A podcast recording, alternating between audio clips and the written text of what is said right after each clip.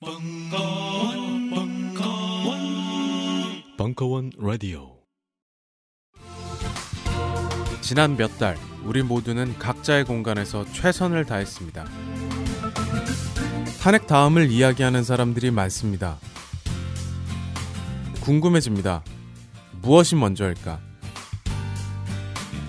남은 여정을 위해서라도 어쩌면 우리 스스로에게 그간 정말 수고 많았다고 응원하고 위로하는 시간이 필요하진 않을까요? 우아한 대한민국이 되기 위한 길고 긴 여정을 함께할 여러분들을 위해 벙커원에서 프로젝트를 시작합니다. 3월 매주 금요일마다 진행되는 우아한 대한민국 리빌딩 프로젝트. 괜찮아요? 많이 놀랐죠? 3월 17일 금요일 저녁 7시 사이다 트위터리언 역사학자 전우용 3월 24일 금요일 저녁 7시 안산치유공간 이웃 정신과 전문의 정혜신 아직 갈 길이 멉니다. 벙커에서 잠시 쉬어가세요.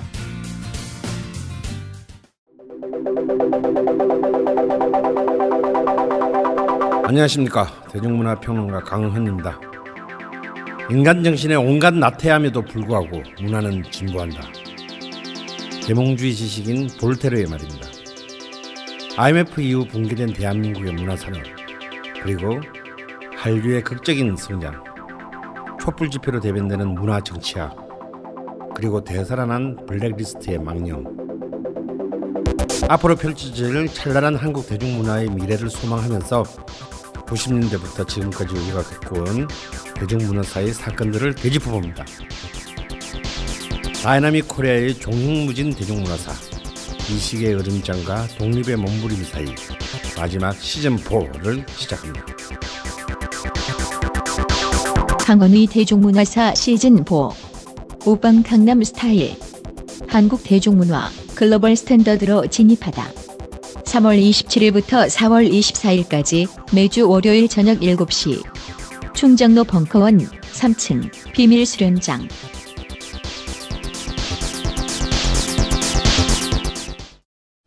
정민수 사부의 스포츠와 예술로 떠나는 유럽 도시 여행. 그 마지막 도시들. 뮌헨과 라인강을 따라 흐르는 도시들의 역사. 2017년 2월 21일 강연. 2부. 독일 축구가 가지고 있는 강렬함, 다른 지역도 그- 특히 그러하지만 독일은 분데스리가를 통해서 우리한테 인식되어 있는 강렬한 축구의 세계뿐만 아니라 그 축구가 가지고 있는 독일의 현대사에서 갖는 의미들을 좀 보고자 합니다.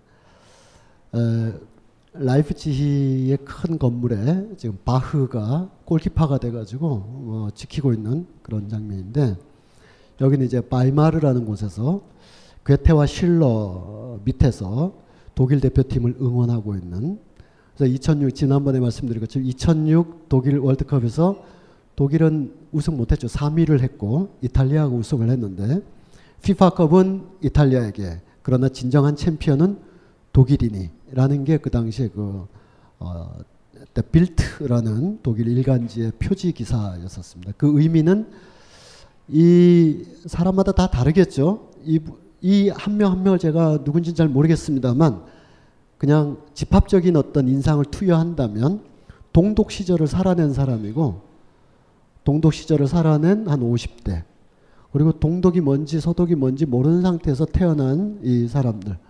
독일의 현대사가 바이마르의 동상들 밑에서 축구를 통해서 일시적이나마 독일 깃발, 독일 국기, 독일이라는 국호를 외칠 수 있었던 점에서 예, 독일 사람들은 아, 월드컵을 통해서 이 Deutschland라는 또는 그 깃발 또는 그 국, 국가를 어, 인종주의자, 파시스트라는 오해를 받지 않고 마음껏 외치고 흔들 수 있었던 일종의 ritual, 제의로서 이쪽에서 저쪽으로 넘어가는 빅터 터너라는 인류학자가 얘기한 것처럼 인간 집단은 어떠한 ritual, 제의를 통해서 세속의 상황에서 신성의 상황으로 한꺼번에 확 넘어가는 문지방 threshold 효과가 있다는 거예요. 한번 넘어가게 되면 이전으로는 역행하지 않는 불가역적인 어, 그런 의미로서의 사회적 제의가 있는 거죠. 집안에 제사 지내는 거 말고 사회적 제의. 그 사회적 제의는 혁명으로 나타날 수도 있고 그야말로 축제로 나타날 수도 있고 어떤 거대한 스포츠와 같은 그런 사회적 행위를 통해서도 나타날 수 있는데 그러한 리추얼을 통해서 이쪽과 저쪽의 경계를 경계선에 막 혼잡하게 있다가 마주너리 그 경계에서 막 있다가 그 문지방을 확 넘어서게 되면 새로운 어떤 집합적 열망을 갖게 된다라는 것인데 에, 독일의 경우에는 2차 대전 이후로 이렇게 저렇게 가지고 있었던 응어리가 축구를 통해서 좀 약간 씻어낸 계기가 이제 2006 독일 월드컵이라고 할 수가 있겠습니다. 우리가 주요하게 보고자 하는 곳은 바로 그 쾰른을 넘어서서 이 라인강은 왼쪽으로 계속 흘러서 암스테르담으로 가는데 여기서 방향을 틀어가지고 독일의 서쪽 지역이죠. 서쪽 지역으로 위로 올라가게 되면 루르라는 지역을 가게 됩니다. 루르. 루르 지역에 가면 오래된 탄전지대가 나옵니다. 그 탄전지대에 오랫동안 있었던 거의 독일 산업혁명의 전진기지라고 할 수도 있는 촐페라인, 디스브루크, 에센 등지의 공업도시를 가게 됩니다. 지금 그쪽으로 이제 이동을 하게 됩니다. 자, 뮌헨으로부터 뮌헨은 아니지만 이쪽으로부터 뮌헨 여기가 알프스잖아요. 알프스 여기가 바로 뮌헨이고 라인강이 흘러 흘러서 쾰른으로 가서 여기서 이제 암스테르담으로 가게 되는데 이쪽에서 내륙으로 올라가면 에센, 도르트문트, 뒤스부르크 등등이 포함되어 있는 노르트라인 웨스트팔렌이라는 주가 있어요. 그 주를 다르게 말을 하면 루르 탄전지대라고 합니다. 옛날의 탄전지대의 모습입니다. 여기 보면 상징탑이 있죠. 졸페라인의 상징탑인데 여러 지역의 지역 이름입니다. 지금 작은 도시들의 이름이에요. 뒤스부르크, 뭐 졸페라인, 여기가 졸페라인이고, 어, 노먼 포스터, 노먼 포스터라는 건축가가 이, 이 사람 혼자서 한 일은 절대 아니고 이 1990년대를 전후로 해서 석탄 산업을 포함한 20세기 중엽의 중화학 그 산업이 쭉 몰락을 하면서 루르 탄전지대도 이제 쇠락해 가게 돼요. 이걸 어떻게 리노베이션 할 것인가. 어, 아시아의 어떤 나라는 거기다 카지노를 집어넣어 가지고 도시를 파괴시켜 버렸는데 거기 살던 사람도 떠나고 싶고 가고 싶은 사람도 스키나 타러 가지 그 고한 태백 지역에서는 하루도 머물기가 불편할 정도로 만들어 놔 버렸는데 어떻게 하면 다르게 할 수 있는가? 그 스페인에 가면 빌바오로 하고 있죠. 그 빌바오에는 구겐하임 미술관이 들어와서 이렇게 많이 바뀌게 되는데 프랭크 게리라는 건축가가 여기 졸페라인 지역에서는 노먼 포스터와 그 외 건축가들한테 섹션별로 다 줘서 이거를 이제 환골탈태시키죠. 어, 랜드마크이기도 하고 여길 가면 꼭 들리게 되는 곳인데 이 사람은 여기에 레드닷이라고 하시죠. 레드닷 디자인 museum을 이 안에다 넣게 됩니다. 예전에 있었던 건물들이에요. 다 산업시설인데 그 뼈대를 그대로 둔 상태에서 레드닷이 정 가운데 찍혀 있죠. 여기가 레드닷 museum으로 이제 활용하는 거예요. 이 안에 가면 예전의 산업시설들을 그대로 둔 채로 거기다 새로운 기능이나 새로운 컨셉을 부여하는 어, 레드닷 레드닷 디자인 초이스에서 그동안 수상을 했던 작품들 주로 이제 산업 디자인, 공업 디자인의 영역이지만 그 작품들을 쭉 진열해 놓고 단지 그 빌바오 구겐하임도 그렇고 여기 레드닷도 그렇습니다만 전시 기능은 일부 기능이고요. 334 정도로 한다면 전시 수집 그 다음에 사는 뭐냐면 교육과 커뮤니티 예술가나 디자이너들이 늘 오고 주민들도 늘 와 있어서 관광객이 전시 구경하고 돈 내고 사라지는 게 아니라 그 지역 사람들이 거기서 새로운 신생의 삶을 가능케 하는 것. 이것이 이제 카지노 집어넣어 가지고 도시를 폭발시킨 우리랑은 좀 어, 다른 경우라고 하겠죠. 그 졸페 라인 일대를 다 이제 리뉴얼해서 사람들이 이제 일상을 즐기기도 하고 특히 루르 트리엔날레라고 트리엔날레 트리오 3년마다 3년마다 개최하는 그런 예술제를 하게 됩니다. Festival der Künste 퀸스테 이게 예술이라잖아요. 예술 예술제가 벌어져요. 이게 굉장히 중요한 어, 장소로 지금 평가를 받고 있습니다. 왜냐하면 어떤 실험적인 예술가에게 일종의 연극이라고 한다면 연극이나 무용이라고 한다면 프로 시니엄 무대가 자기가 표현하고자 하는 예술의 내용을 다 받아 안을 수 없는 형식을 갖고 있을 수가 있어요. 프로시니엄이라는 건 우리가 익숙하게 보는 뭐 예술의 전당이나 국립극단처럼 말발굽 형태로 길게 돼 있고 객석이 이렇게 있는 그래서 사람들이 이렇게 집중하는 이 형태가 오히려 닫힌 형식이다. 좀 더 파격적이거나 좀 더 실험적인 작품을 하기에는 그런 프로시니엄 무대가 좀 제약이 훨씬 더 많다 라고 여기는 예술가들에게 이 졸페라인 인근의 많은 시설물들 또는 공연장이나 무대들은 굉장한 발상이나 실험들을 담을 수 있는 그릇으로 활용되는 거예요. 그러니까 단지 지역 축제를 여기서 열게 됐다는 게 아니라 현대적인 예술의 실험이 굉장히 가능해진 곳이다. 예를 들면 어, 하이너 게벨스라는 어, 굉장한 음악가가 있는데 이 사람은 세 명의 지휘자가 동시다발적으로 작, 지휘를 동시에 하는 작품을 했어요. 그러면 이거를 예술의 전당이나 세종문화회관에는 올릴 수가 없는 것인데 여기 루르 트리엔날레에 가면은 1면, 2면, 3면에 3조의 오케스트라를 놓을 수가 있는 거예요. 놔서 세 오케스트라가 세 명의 지휘자에 의하여 동시에 진행을 곡을 진행하는데 순차 진행이나 역행 진행이나 간바, 간, 어, 낙차를 둔 진행 등등을 통해서 음악이 전혀 다르게 들리게 하는 것이죠. 이런 실험들이 가능한 곳으로서의 루르 탄전지대라고 할 수가 있겠습니다. 연극의 한 장면이고요. 어, 바그너의 라인의 황금, 그 니벨룽의 반지의 첫 번째 작품입니다. 말러의 가곡, 말러의 작품 세계를 가지고 최근에 이제 우리는 더러운 잠이라는 작품 때문에 여러 논쟁을 했지만 여기는 이제 거의 그 저 신생을 포기한 아늑한 잠, 파괴적인 잠, 스며드는 잠 어, 그런 작품들이 가능한 공간이 되겠습니다. 히틀러 시대를 살아냈던 쉔베르크라는 어, 작곡가가 있는데 이 쉔베르크의 작품 중에 미완의 오페라 모세와 아론이라는 작품이 있어요.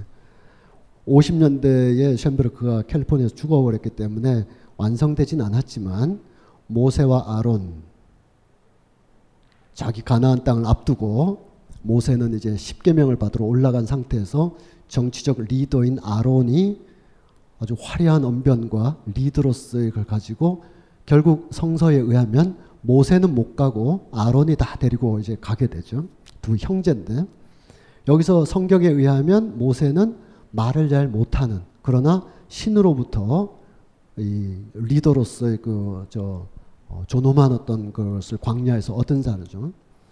그래서 그거를 활용해서 이 실제 오페라에서 모세는 거의 딕션만 합니다. 그러니까 노래보다는 어, 연기적인 걸 하고 아론은 멋있게 노래를 하고 이렇게 되는데 결국은 어, 환영처럼 이루어지는 마치 이청준의 당신들의 천국처럼 우리가 무지몽매한 상태에서 히틀러라는 악령과 더불어 2차 대전이라는 집단적인 어떤 열병 속에서 무엇인가를 찾으러 이렇게 왔는데 결국은 다 허망하게 피폐해지고 말았다라는 일정한 역사적 그 흔적까지도 이 작품 안에 투영한 작품인데 이 모세가 받았던 십계는 다 성경에 보면 석판을 집어 던지는 내가 이러라고 이걸 어 저기까지 가서 받아왔나 자괴감이 들고 괴로워해서 막 집어 던지는 그 장면에 재현이 되겠죠. 왜냐하면 모세가 그토록 해가지고 십계명을 받아서 내려왔더니 가나안을 눈앞에 두고 사람들은 황금 송아지를 가지고 파락의 삶을 우상 숭배를 파격 이 거의 그 자멸적인 그런 상태에서 막 처해 있기 때문이었던 거죠.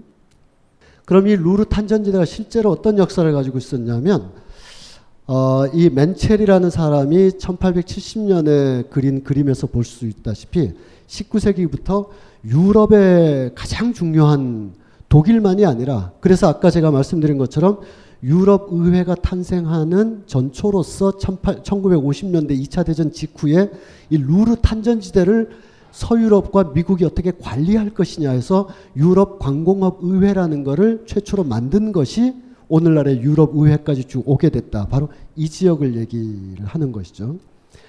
어, 이 아돌프 멘첼이라는 사람은 노동자에 대해서 그렇게 선의를 가진 예술가는 선의, 선의를 가진 예술가는 아니었지만 그러나 리얼리즘 화가이긴 했습니다. 이 사람은 프로이센을 위한 화가이기도 했지만 뭔가 자기 눈에 들어오는 진실이 함유되어 있는 사실, 사실 그 자체가 아니라 어떤 사회적 진실이 함유되어 있는 풍경으로서의 사실에 굉장히 주목했던 예술가이기 때문에 루르 탄전지대의 어려운 삶의 실질적인 모습뿐만 아니라 이 구석으로 가면 이 일하는 장소 바로 옆에서 허겁지겁 밥을 먹고 있는 노동자들의 모습까지 이 사람이 노동자에 대한 친연성을 얼마나 갖고 있느냐를 떠나서 사회적 진실이 함유되어 있는 풍경으로서의 사실에 대해서 굉장히 주목했던 화가였었습니다. 어, 이런 곳에서는 뭐 단순히 일하는 노동자뿐만 아니라 싸우는 노동자, 연대하는 노동자의 모습도 어, 펼쳐지게 되고 그래서 이 루르 탄전지대 일대는 단순히 독일이 아니라 유럽 전체의 노동운동, 사회주의 운동, 특히 노동운동의 근거지였다라고 할 수가 있습니다.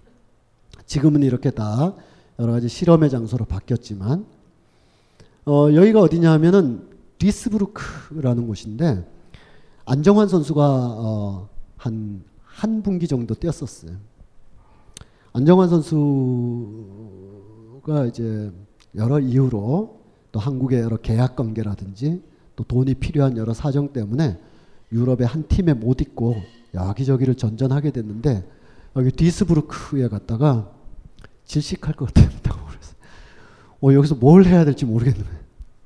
지금 우리도 여기 가면 뭘 해야 될지 모를 정도로 쇠락해가는 그것도 쇠락해가는 공업 도시에 갔었기 때문에 근데 지금은 나름 그러한 시설들을 어떻게든 이용해서 어, 다시 거듭나려고 하고 있습니다.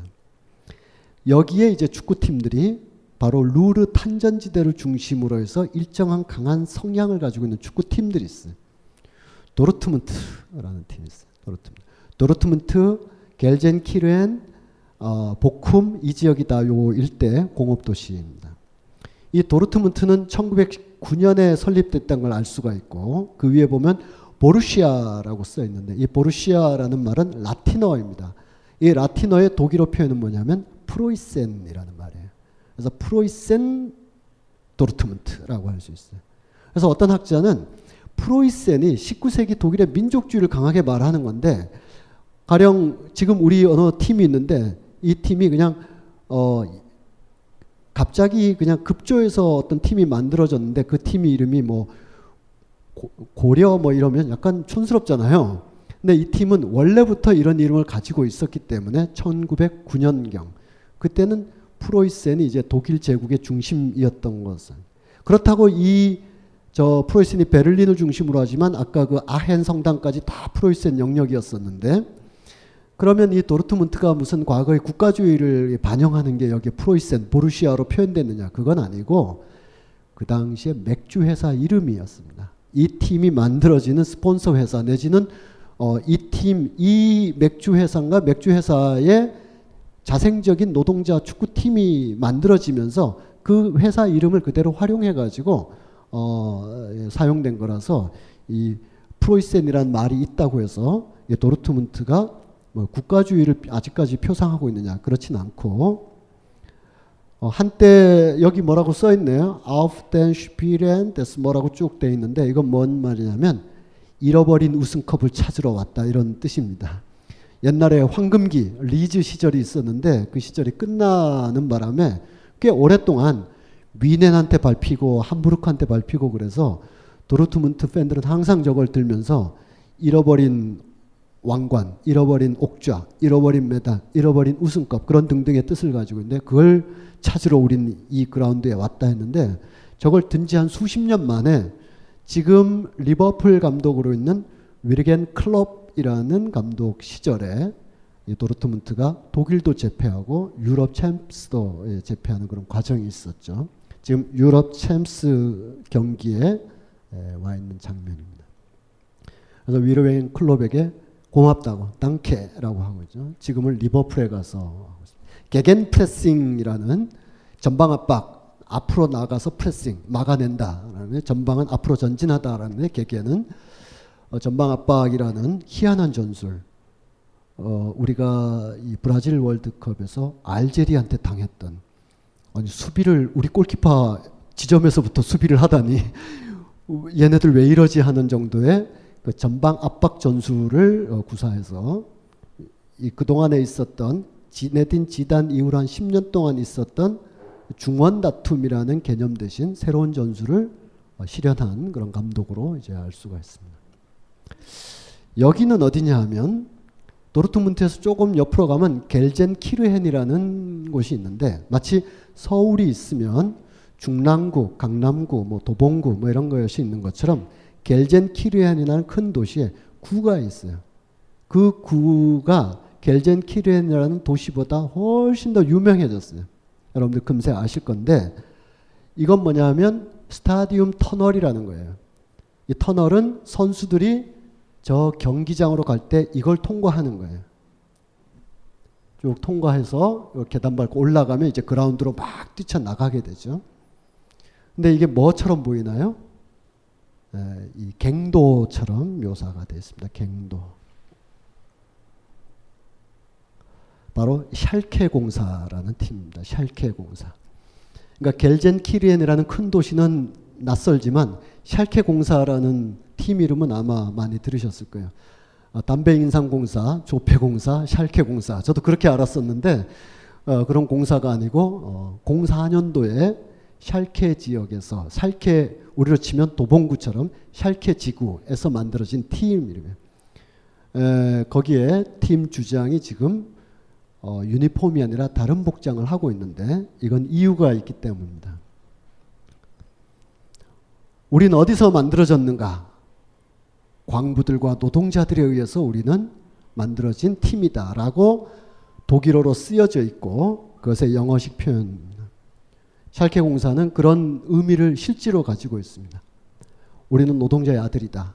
부끄럽지 않다라는 의미를 그 노동의 모습입니다. 실제로 샬케 지역의 탄광 어, 모습입니다. 옛날엔 이 다른 어떤 동력이 없었을 땐 말이 함께 들어가서 채탄한 걸 끌고 나와야 되니까 예, 말도 굉장히 고생을 어, 많이 했었어요. 그래서 우리 지역이 어떤 역사를 가지고 있는가를 우린 좀 생소하겠지만 어, 유럽의 노동에 대한 인식은 우리랑은 전혀 다르니까요. 어, 당연히 의연하게 자랑스럽게 이렇게 표현을 하고 있는 거죠. 선수들이 이걸 통과하면서 그라운드로 뛰쳐나가는 겁니다. 다른 지역, 예를 들면 맨유 같은 경우는 붉은색. 붉은색을, 어, 여기는 바르셀로나 터널인데, 그 붉은색을 통과해서 이제, 어, 퍼기 아저씨, 퍼거슨 아저씨가 나오고 있습니다. 다른 지역도 다른 그들 나름의 Red Devil, 붉은 악마라는 표현, 또 바르샤의 오래된 카탈루니아 색깔들 이런 게 표현되어 있는 것처럼 샬케 공사도 이 갱도를 표현하면서 우리가 누구의 자식인가, 우리 축구는 어디서 연원하는가를 보여주고 있죠. 그 지역에 있는 조형물들입니다.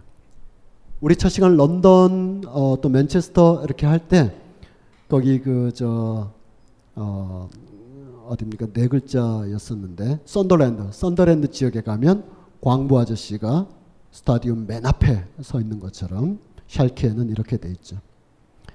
지금 샬케에 일을 하러 온 사람들의 모습입니다. 주로 어, 독일인이 아닌 사람들이 지금 많이 오고 있고 지금 모습은 아마 터키, 그리스 이쪽에서 지금 이 사람들이 이제 그리스에서 오고 있는 사람들입니다. 여기가 이제 그 루르 탄전지대 겔젠키르엔 그 안에 샬케라는 곳에 에센 뭐 이런 지역으로 오고 있어요. 왜 독일이 그랬었냐 하면 2차 대전 때문에 그렇습니다. 2차 대전에 어, 대체로 15, 6부터 25, 6까지의 젊은 인구가 2차 대전에 많이 죽어갔어요. 그리고 10년쯤 지나니까 사회 노동 인구가 없어져 버린 거예요. 그러니까 1960년대부터 이 노동을 해낼 사람들을 노동 이민을 막 받기 시작하는 거죠. 그래서 그리스나 터키나 한국에서도 이때 파독이 되어서 예, 가게 됩니다. 그걸 보면서 장 모르라는 사람이 사진 작업을 쭉 했고 그 사진 작업에 존 버거라는 사람이 책을 써서 제7의 인간이라는 책이 나와 있습니다. 국내에도 번역이 돼 있어요. 읽어보시면 그냥 사진과 르포르타주의 단순한 결합이 아니라 디아스포라 시대의 삶의 이주와 우리 안의 이방인 혹은 내 속에 나의 다른 모습들에 대한 굉장한 통찰들이 담겨 있는 제7의 인간이라는 어, 책이 되겠습니다. 그 제7의 인간에 에, 표현되어 있는 터키 사람들의 에, 음, 모습이라고 할 수 있죠. 왜 제7의 인간이라는 표현을 하냐 면 어, 주민등록표상에 사람을 구분하는 게 우리도 내국인 외국인 뭐 물건 사다 보면 뭐 표현해야 되잖아요. 예, 그 당시까지는 독일에 여섯 개가 있었어요. 근데 이제 막 밀려드는 일곱 번째 사람들을 분류하고 거기에 표식도 남기고 인적 사항도 기록하고 인구 통제, 인구를 조절하거나 통, 이 인구 중에 산하 제한 이런 게 아니라 인구, 어, 사회적 인구를 얘기하는 거예요. 한 나라의 인구가 몇천 명이다 이런 얘기가 아니라 노동 인구나 뭐 무슨 우리나라의 사회적 인구는 얼마 전에 나왔던 전국 가임기 여성 분포표 이런 게 이제 사회적 인구라는 정책인 거예요. 그냥 한국의 남자가 몇 명, 여자가 몇 명이 아니라 사회적 의미로 인구를 재구성하는 거죠. 그래서 권력은 항상 인구를 재구성해 가면서 사회를 통제한다.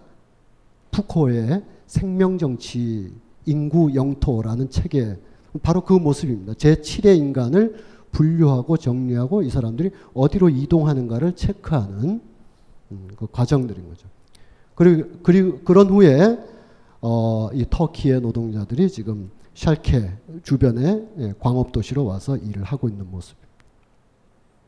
여기에 이제 어, 사진 작가라고 이렇게 분명하게 말할 수는 없지만 김태우 씨라는 분이 남긴 어, 이 겔젠 키르헨에서 가서 일을 하고 있는 한국의 이 얘기를 왜 드리냐 하면 이 샬케 지역에서 샬케 팬들인데 이런 광적인 응원을 하고 막 그런데 이들은 항상 앞서 말씀드렸듯이 자신들이 어떤 과정 속에서 여기서 일을 하고 축구를 하고 하는가를 항상 기억하고자 하는 운동을 늘 하고 있어서 어, 이 축구의 그 주장들이 또는 팀들이 항상 갱도를 들어가는 이런 일이 있습니다. 두 가지를 이렇게 기억할 수가 있는데 제가 몇 해 전에 봤던 연합뉴스 기사 이런 기사가 있었어요. 어, 파독 광부 몇십 년 해서 이제 그 그때 일을 했던 사람들을 찾아서 인터뷰도 하고 하는 그런 기사였었는데 아마 어, 이렇게 말씀하신 것을 제식으로 약간 의미 부여를 더해서 말씀드린다면 약간 가상을 해서 이게 팩트인데 제가 가상을 한다는 게 조금 어폐가 있지만 이런 식으로 표현을 한번 해보죠. 한국에서 독일까지 그것도 광산 노동으로 가면 독일 하면 막 인종차별 뭐 이런 것도 심할 것 같은데 힘들지 않았냐. 향수병 또 차별 이런 게 많을 텐데. 그런데 적어도 파독했던 사람들의 기본적인 얘기는 여기는 노동에 대해서 업신여기지 않는다. 그리고 기본적으로 독일이 필요로 해서 다 오고, 오라고 한 사람들이기 때문에 주택, 보건, 임금, 휴가, 복지 등등에 있어서 거의 동등하거나 차별이 없었다. 일이 힘든 것이었지 시선의 차별 그것도 뭐 느낄 수가 있겠죠. 그러나 제도로서 한국인이라고 해서 제3세계에 왔다고 해서 이 노동의 차별, 임금의 차별, 복지의 차별을 주는 경우는 거의 없었고 그렇기 때문에 독일에서 자신들이 받았던 배려, 인격적인 노동자로서의 대우 이런 것이 한국에 일하러 온 외국인 노동자들에게도 좀 되었으면 좋겠다. 라고 하는 인터뷰를 제가 보면서 그 외에 다른 기록들도 보면서 우리가 그냥 막연하게 좀 못 사는 나라에서 돈 벌려고 독일까지 갔는데 업신여김이나 뭐 차별을 당하지 않았을까. 그럴 수 있겠지만 어, 유럽의 노동운동이나 이런 것이 적절하게 작동을 하고 있, 있다고 한다면 그러지 않, 그러면 안 된다. 우리도 완벽하진 않지만 외국인 노동자와 연대하거나 그들의 그 어떤 권익 또는 임금의 문제에 대해서 우리의 문제로 여기고 이거는 국적의 문제가 아니라 보편권의 문제 시민권의 문제로 접근하는 마- 다양한 운동이 우리도 있는 것처럼 사회주의와 노동운동의 산실이라고 할 수 있는 독일에서 한국인, 터키인에 대한 일상의 시선이나 정서적 차별은 혹시 있을지라도 제도나 임금에서의 차별은 거의 느끼지 못했다라고 하는 점을 특히 이 샬케 지역을 통해서 볼 수가 있다. 서정원이라는 현재 그 수원 삼성의 감독으로 있는 분도 어떤 기록을 남기고 있냐 하면 어, 이 겔젠 키르엔에 가면 샬케 공사라는 팀이 있는데 이 샬케 공사 선수들은 자주 광산에 들어가서 노동자들하고 일을 한다. 일을 한다고 해서 정말 아, 그 연봉이 얼만데 그걸 뭐 다 진짜 실제로 일을 시키기보다는 함께 같이 들어간다는 거겠죠. 들어가서 샬케 공사의 힘은 대다수가 광산 노동자인 이들 샬케 지역의 서포터스로부터 그들의 노동자의 자랑이며 그들의 노동자의 위험을 보여주는 팀으로서 샬케 공사가 존재하는 것을 보았다라고 하는 것입니다. 어, 유럽이 유럽 뭐 다른 지역도 뭐 리버풀도 다 그러고 다 마찬가지겠습니다만 오늘 이야기하고 있는 독일 축구의 어떤 면을 볼 수가 있죠. 현재 뭐 다른 팀들이 더 있지만 지금 독일의 분데스리가를 구성하고 있는 여러 팀들을 볼 수 있습니다. 어, 이 팀들의 지리적 위치를 이렇게 보면 유일하게 한 팀 라이프치히 라이프치히를 제외해 놓고는 다 서독 지역에 쫙 이렇게 있습니다. 이게 2015-16 시즌, 2015-16-17 시즌에 팀 중에서의 어떤 그 부침 때문이기도 하지만 기본적으로 동독이 아직 동독 지역이 옛 동독 지역의 축구팀들이 자신들이 가지고 있었던 어 그런 이 이렇게 교류나 이런 것 또는 재정 이런 것이 아직 약해서 서독 지역에 일찌감치 발달한 뭐 프랑크푸르트라든지 뭐 서독과 굉장히 가깝지만 아, 동독과 굉장히 가깝지만 아우스부르크 우리 지동원 뭐 이런 선수들이 있던 것도 서독의 경계 지점 왼쪽에 있기 때문에 라이프찌히 정도 멀리 계신 분은 잘 안 보이시겠지만 이 라이프찌히라는 요 팀은 다른 문장들은 굉장히 오래된 문장이라서 도시 문장이고 그런 걸 알 수가 있어요. 지금 함부르크라고 있죠. 이 함부르크에 에, 이렇게 옆으로 눕혀져 있는 사각형과 푸른색이 이렇게 돼 있는 거는 함부르크가 항구 도시인데 항구 도시의 상선 거대한 배가 떠날 때 물자도 다 실었고 배도 다 실어서 이제 출항 준비가 끝났다라고 할 때 푸른 깃발을 들거든요. 그 푸른 깃발로 함부르크의 어떤 어, 위용을 보여주는 것이고 다른 지역은 뭐 옛부터 내려오던 공국의 상징 동물들이 이렇게 있는데 라이프찌만큼은 어, 소가 두 마리가 서로 이렇게 부딪히고 있는 건데 이거는 라이프찌의 오랜 공국의 무슨 상징물 이런 건 아니고 레드불이 서로 부딪히고 있는 거죠. 레드불 하면 에너지 드링크를 얘기합니다. 어, 생긴 지 한 10년 안 된 팀이고 원래 있었던 작센 라이프치히라는 팀이 재정 파탄으로 사라져 버렸고 어떤 팀이 또 있었는데 그 쓰러져 가는 걸 레드불이라는 에너지 드링크 회사가 인수를 해서 어, 저렇게 표현이 되어 있습니다. 하여간 이 미하엘 발락이라고 아까 그 쾰른 어, 우리 그 차범근 감독이 프랑크푸르트나 레버쿠젠 같은 데서 활동을 했었는데 이분이 두 가지를 크게 배우고 오셨어요. 하나는 독일에 축구하러 갔더니 독일의 유소년부터 프로 선수들까지 축구에 목숨 걸지 않더라. 이런 굉장히 중요한 것을 갖고 왔어요.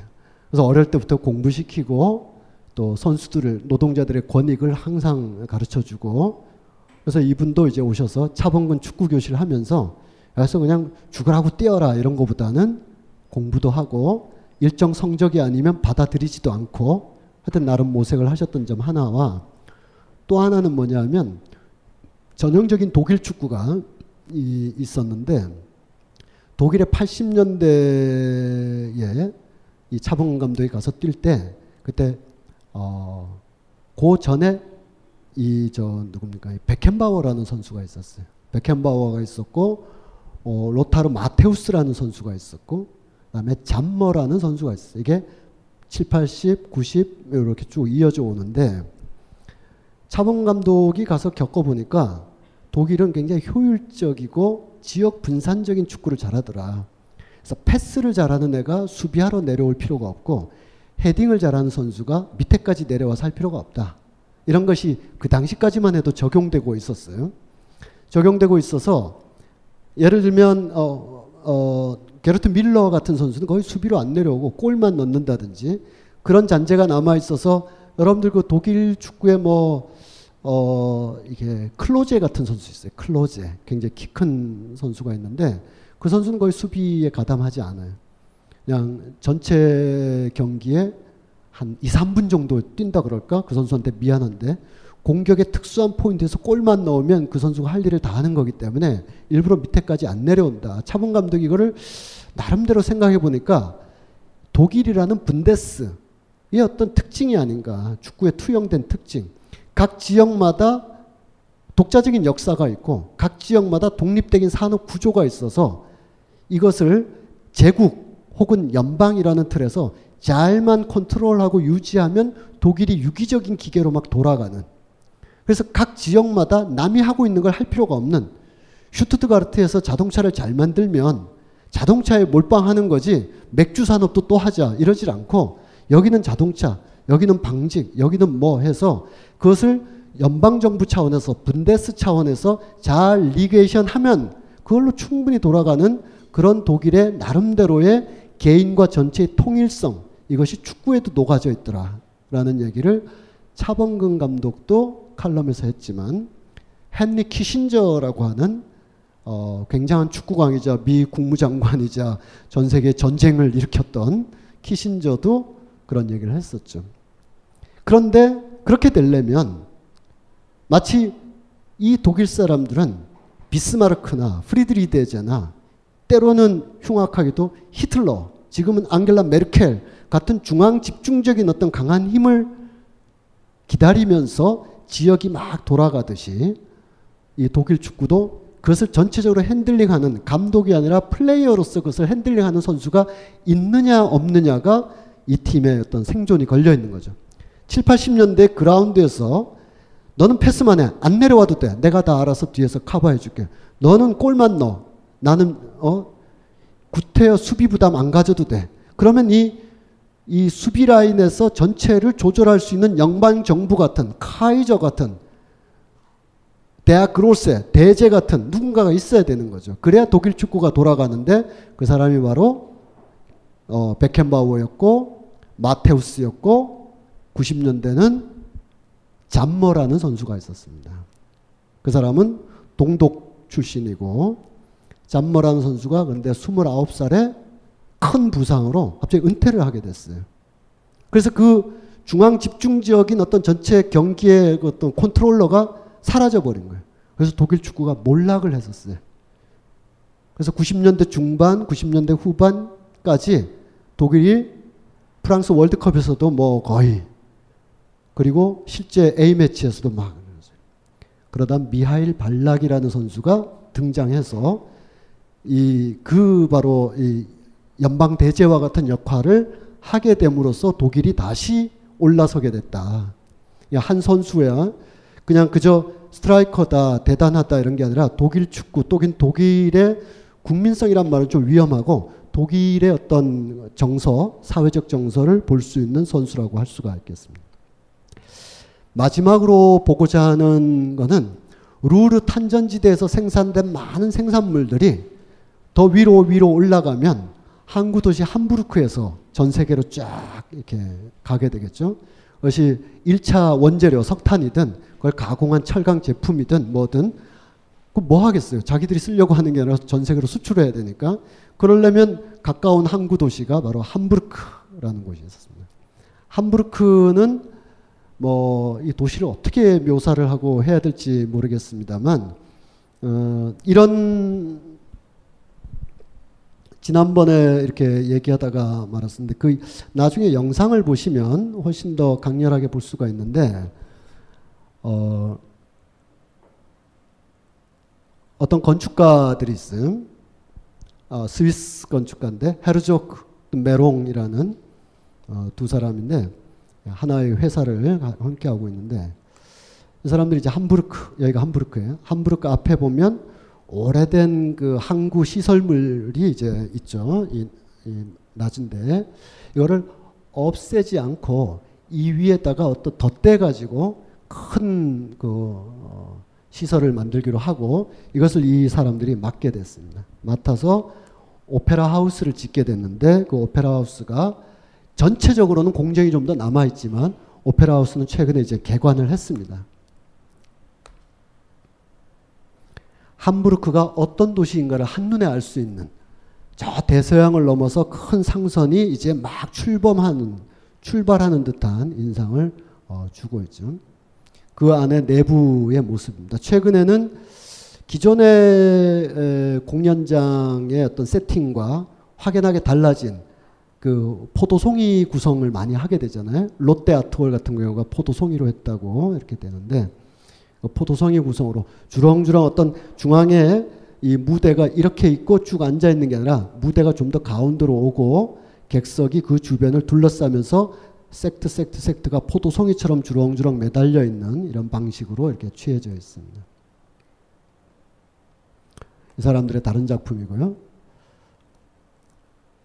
어, 말씀 나온 김에 이 테이트 런던의 테이트 모던도 뭐 획기적인 작품인데 바이에른 민헨의 경기장이야말로 이 사람들의 굉장히, 굉장히 쾌거였다.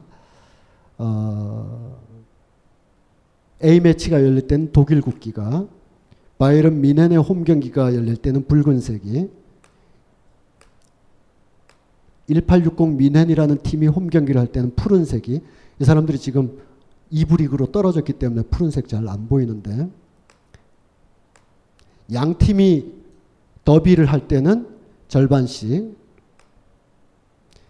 제3국이 이 경기장을 대여해 가지고 A 매치나 친선 경기를 할 때는 중립 색깔 흰 색깔로 굉장한 어, 건물이라고 할 수가 있겠는데요.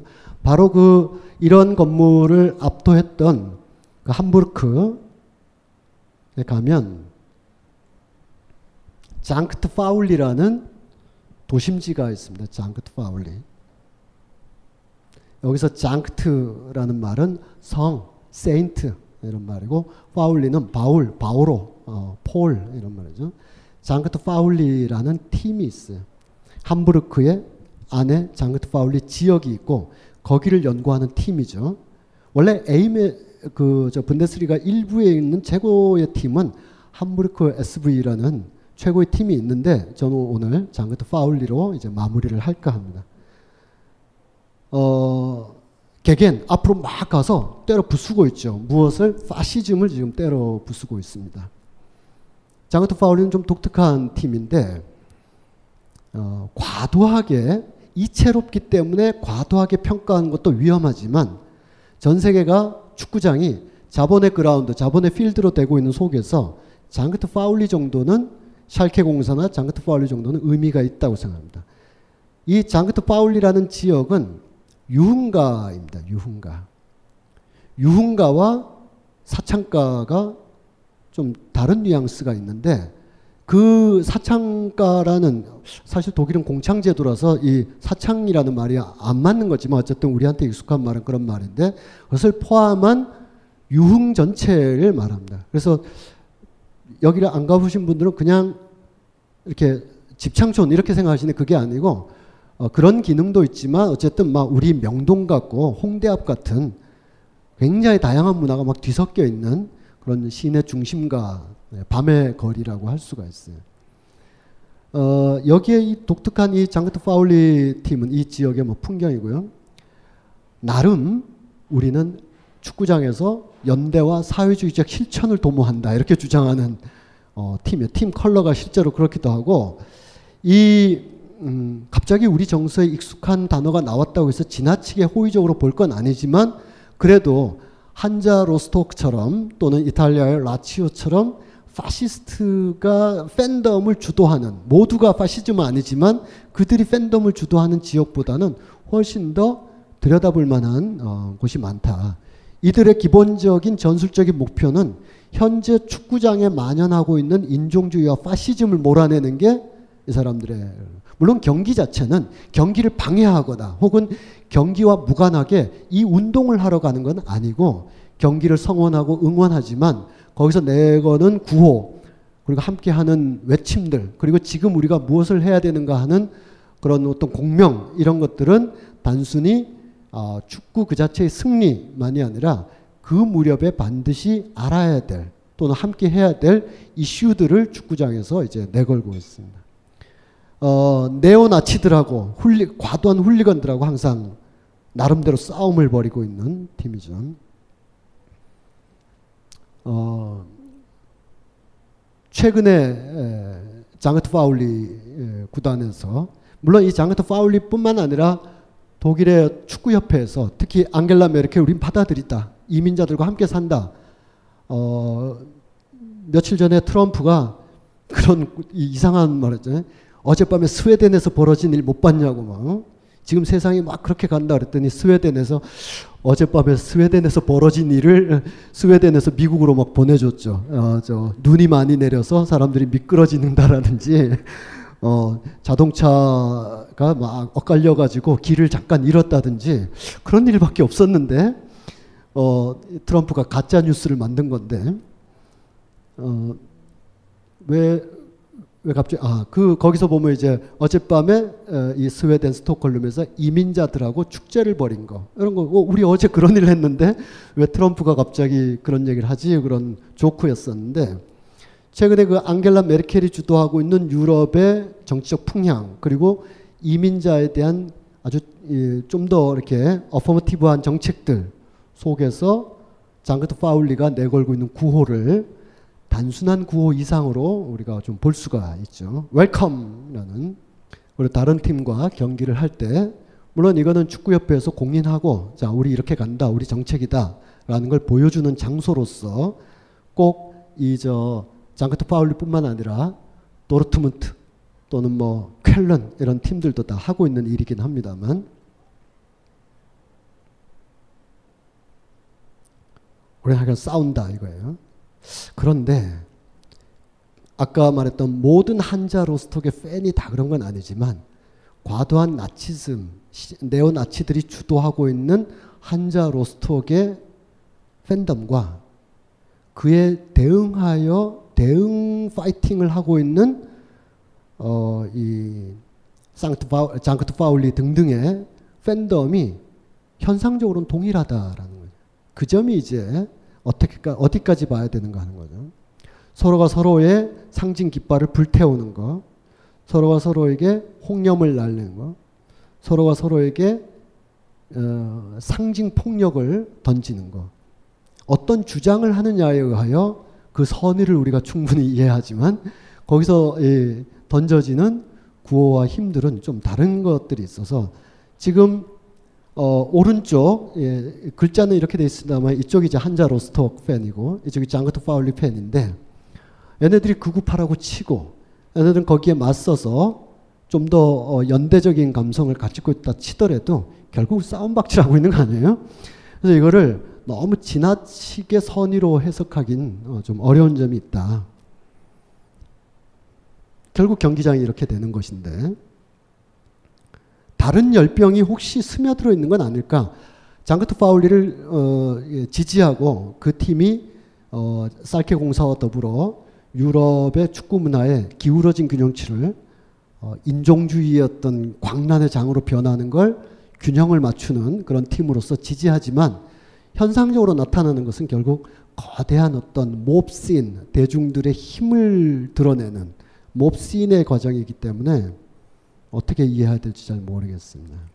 어, 에릭 홉스범의 말로 아까 말씀드렸던 에릭 홉스범의 말로 이제 마무리를 하면 1960년대에 잉글랜드의 주요 도시에서 벌어졌던 훌리건에 대해서 또는 대처리즘 시절의 훌리건에 대해서 어, 미디어가 특히 또 대처를 포함한 과거의 보수당 정권들이 문명의 수치라고 비난하고 그와 같은 영상을 끊임없이 생산함으로써 자기 자신이 축구의 광팬이면서 자기 자신에 대해서 죄의식을 갖게 만드는 그런 미디어 전략을 구사를 했죠.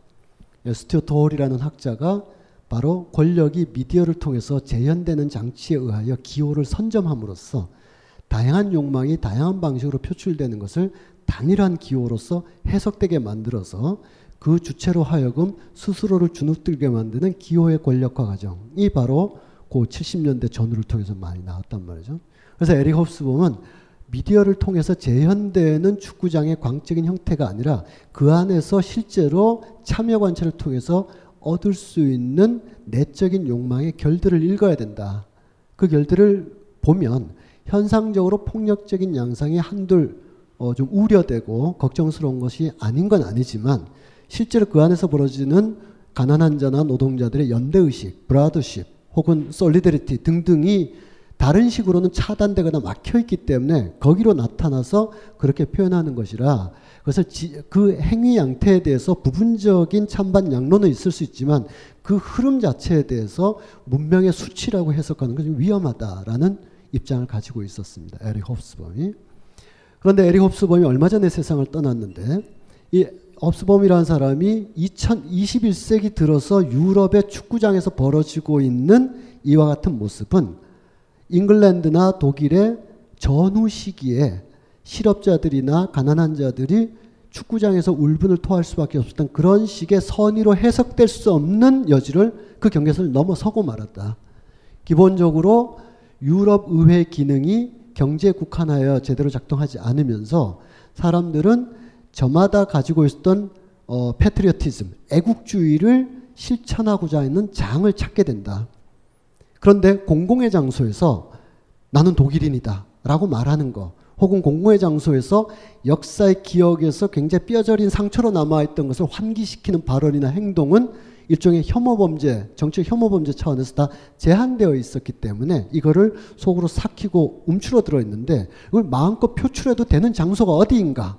예, 그라운드가 되겠죠. 다음 특히 이 동유럽이 일제히 몰락하고 특히 동독을 포함해서 뭐 세르비아라든지 일제히 몰락한 이후에 서유럽에 대한 과도한 지향이 나타났는데 그것이 일시적으로 물거품이었던 것이 확인되고 꺼지면서 다시 야 이 서방 세계로 우리가 문을 열고 막 서쪽으로 열린 창을 향해서 막 탈출해서 나가면 서방과의 어떤 조합, 조인트에 의해서 좀 더 나아지라고 여겼던 것이 10여 년 후에 다 부도움으로 처리되면서 그 서로 움츠러들고 어, 억제어들고 특히 시선의 차이나 시선의 차별을 계속 어, 느끼게 된단 말이죠. 그런데 이거를 과도하게 발산하게 되면 역시 그것이 사회적 범죄로 행위로서 되기 때문에 이것을 표출할 수 있는 공간이 또 어디냐 동유럽에서 그라운드가 되겠죠. 마지막으로 세 번째는 스스로가 자기 조정을 하면서 유럽의 각국들이 나름대로 살아냈어야 되는데 처음엔 그리스를 시작으로 그리스 디폴트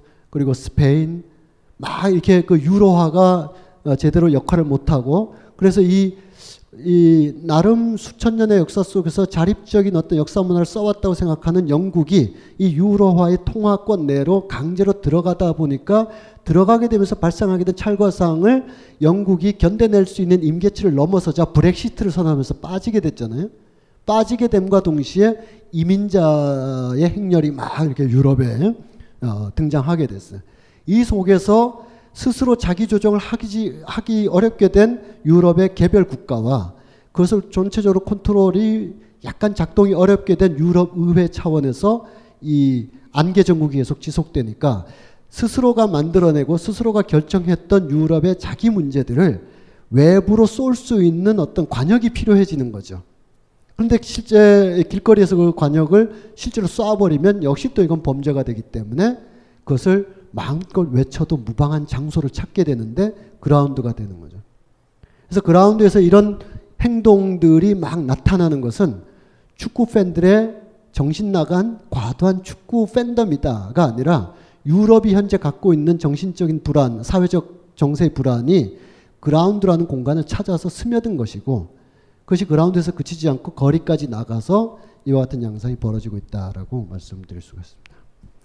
뭐 두서없이 너무 길게 이렇게 말씀을 드렸는데 어쨌든 저희가 런던을 시작해서 리버풀, 파리, 뭐 베를린, 드레스덴, 라이프치히, 비엔나 그리고 오늘은 라인강을 따라서 루르 탄전지대까지 5회에 걸쳐서 이렇게 많이들 이렇게 어, 참여해 주셨고요. 예, 가을에 실제로 가려고 하니까 그 무렵 돼서 어, 진짜 가나 잘 알아보시기 바라고요. 뭐 꼭 같이 안 가셔도 되고 언젠가 이제 유럽이나 이렇게 가실 때 거기에 그 나라 사람들도 긴가민가 한 왕조의 역사보다는 어, 지금 당장 벌어지고 있는 당대 현실을 너무 가까이 가면 이렇게 어, 위험해요. 멀리서라도 보시면서 아, 뭐 그런 음, 마무리 하려니까 마무리 쏙 적당한 말이 없네. 예. 수고하셨습니다. 마치겠습니다. 예. 빅그린 two three 샴푸 이걸 쓰면 머리카락에 힘이 생깁니다 말도 안 되는 제가 지난 시간에 머리카락이 힘이 생긴다고 그래가지고 말도 안 되는 소리라고 그래서 광고 떨어질 줄 알았거든요 근데 진짜로 힘이 생긴다는 걸 증명하기 위해서 광고를 연장하였다 좋아! 그럼에도 많은 분들이 구매해 주셨습니다. 그리고 구매 후기를 통해 인정해 주셨습니다. 딴지마켓 재구매율 53%에 빛나는 빅그린 투쓰리 샴푸 23일 후 변화가 없으면 100% 환불해드리겠습니다. 지금 바로 딴지마켓에서 확인하세요.